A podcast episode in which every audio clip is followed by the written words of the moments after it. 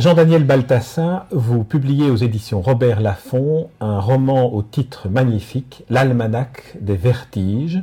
Alors, en sous-titre apparaît la mention premier mouvement Don Giovanni. Oui. Je, suppose qu'il y aura ah, d'autres mouvements. en fait, euh, il va y en avoir euh, trois autres mouvements. C'est euh, ce qu'on appelle une tétralogie qui conservera le nom de l'Almanach des Vertiges. Hein. ça sera 1, 2, 3, 4. Et le projet est de remonter dans le temps vers nous, donc depuis l'époque de Don Giovanni, et en conservant un des personnages euh, qui est central dans, celui-ci déjà, qui est Angus Farrell, dont on parlera certainement par la suite. L'idée pour moi est de euh, parcourir les, différentes étapes, euh, donc depuis la fin du 18e dans Giovanni, autour de l'art, c'est-à-dire on sera à la fin du 19e, un siècle plus tard, donc un autre moment politique, plus plus politique d'ailleurs, autour de la photographie et de la peinture, euh, le passage de la photographie à la peinture. Ensuite, on sera dans les années 30 euh, à 50 euh, autour de la Sibérie avec Staline et l'architecture et, le théâtre. Et ensuite, on remontera la littérature à la période en 1973 et début 2000, comme on l'est là déjà dans l'almanach, euh, avec euh, la poésie, la littérature et Allende. Donc voilà, donc c'est des, y a, euh, ça fera une espèce de, pour moi, de dépliant, si on peut dire, en tout cas les piliers, ce qui sont pour moi de ce qui nous construit au XXe siècle, au XXIe siècle, et qui sont notre fondation culturelle, selon moi. Voilà. Ah oui, donc c'est tout à fait passionnant. Ici, on est en septembre-octobre 1787 à Prague d'une part, et le roman est construit en, binôme, disons, deux personnages euh, sont à Prague eux aussi, mais en septembre 2006, enfin deux personnages, plutôt un couple, Juliette et Franz, et euh, Angus Fagel dont nous, avons, dont nous avons déjà parlé, et dont on ne sait qui il est vraiment. Euh, pour moi, Angus, d'abord c'est quand même un être de chair et de sang, mais on peut dire qu'il a un petit côté du juif errant de la culture en quelque sorte. En tout cas, euh, disons qu'il manipule le temps. C'est un manipulateur de temps. C'est quelqu'un qui raconte, euh, qui vit intérieurement et qui fait vivre aux autres des époques euh, différentes. Donc c'est un vrai personnage de fiction, comme dans les contes, comme autrefois.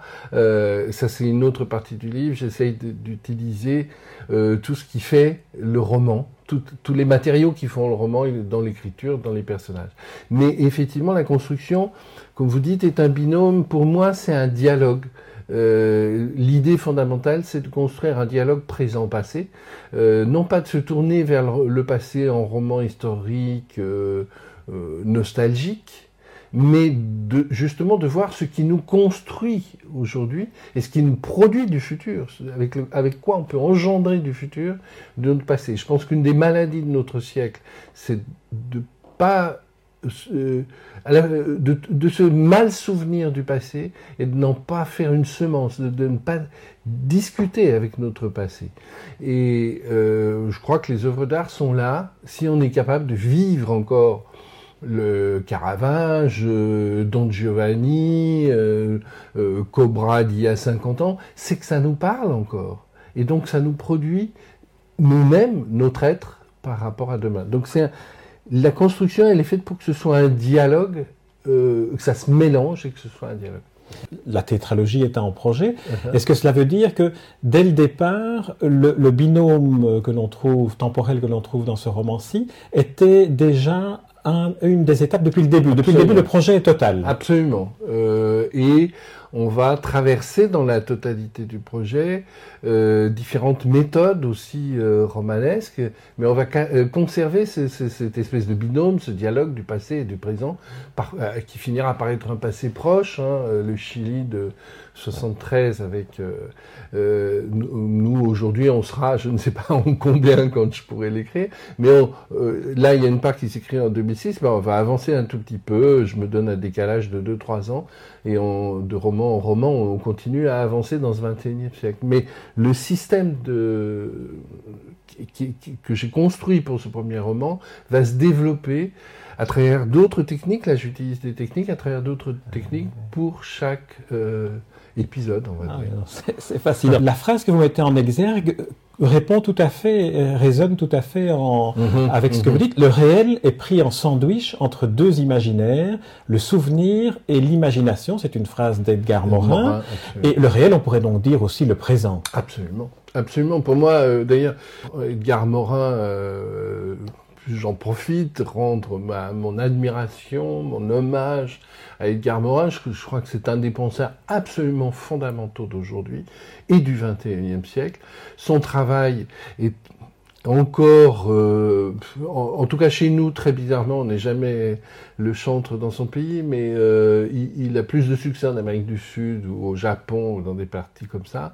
Mais son travail est absolument fondamental pour penser notre état d'homme euh, notre relation et ce qui vient de se passer avec ce qu'on appelle la crise euh, économique, financière, etc., de, production du capitalisme, entre totalement dans le travail de Morin. Il ne faut pas croire que ce soit, en tout cas pour moi, c'est quelque chose qui est fondamentalement lié à notre production artistique.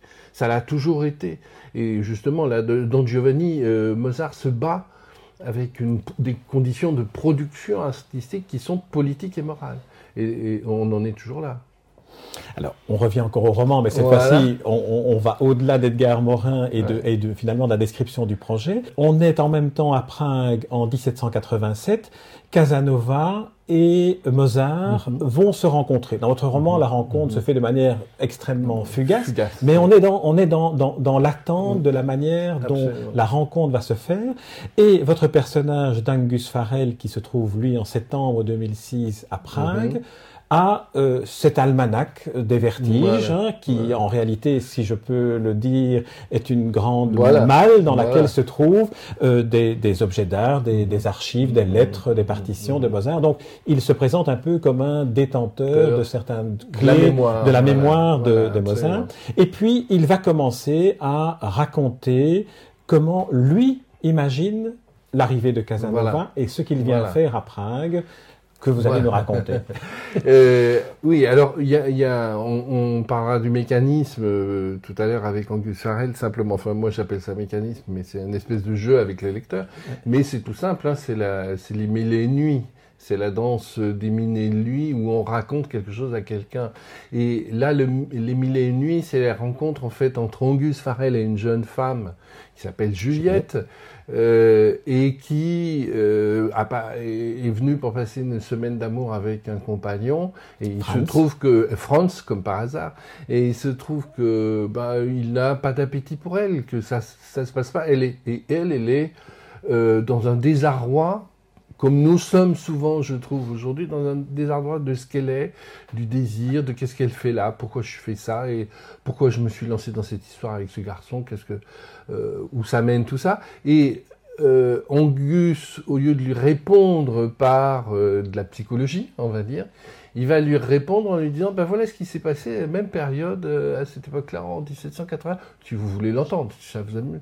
Et euh, au bout de deux ou trois Bloody Mary, elle trouve que finalement, on pourrait écouter ça. Et voilà, ça c'est le, c'est le jeu. Alors le, le, le, jeu est décliné dans le quotidien de chacun des personnages. D'un côté, on a Angus qui va explorer les lettres euh, entre, entre deux femmes qui s'apprêtent à rencontrer, à rencontrer Casanova. Mais Franz et Juliette, Franz lui est venu 2006, c'est l'année du de l'anniversaire de, de, Mozart. et donc c'est l'année Mozart. les 250 ans de la naissance, oui. Et lui passe sa vie avec un des casques voilà. dans les oreilles. Il n'entend rien du monde réel et elle n'attend que, que de rencontrer le monde réel. Et le réel, en fait, va se construire avec Ferrel dans l'imaginaire et la mémoire. Exactement. Et alors, euh, pour ce qui est de l'anecdote euh, de la rencontre Mozart et Casanova, euh, bon, c'est une anecdote qui est, est, est, plein de fondements réels, puisque nous avons toutes les assurances qu'ils étaient là ensemble à Prague dans cette période. La période est très précise, elle dure grosso modo de fin septembre à début novembre. Mozart arrive pour finir l'écriture et fait diriger la première de Don Juan. C'est un peu compliqué parce que l'écriture n'est pas finie, le, livret avec Da Ponte n'est pas fini, donc euh, la date est reportée sans arrêt pendant un mois. Et Mozart est dans un, à la fois il sait qu'il est, il sait, on lit dans les lettres, il sait intimement qu'il est en train de faire quelque chose de très important, et en même temps il est supposé de faire un opéra bouffon moral. Et donc, en gros, il a une vraie contrainte de créateur que je trouve absolument essentielle et qui est toujours essentielle dans les, grandes œuvres. Il a euh, des gens qui, en gros, lui tapent sur la tête pour lui dire comment il doit être, et lui veut créer son œuvre telle qu'il a envie de la créer et dire autre chose. Donc ça, c'est Mozart. Et dans la même période, pendant les deux, trois mois, nous savons que Casanova est à Prague aussi pour publier, puisque on a beaucoup oublié que Casanova est un, un écrivain prolixe, il a énormément écrit. Donc pour publier une œuvre que je dois dire absolument épouvantable, euh, qui s'appelle L'ISO Cameron, qui était un roman euh, gigantesque et illisible, de science-fiction d'ailleurs, euh, en plus à l'époque, très drôle, où on descend au milieu de la Terre, on, se fond dans le magma, c'est assez particulier.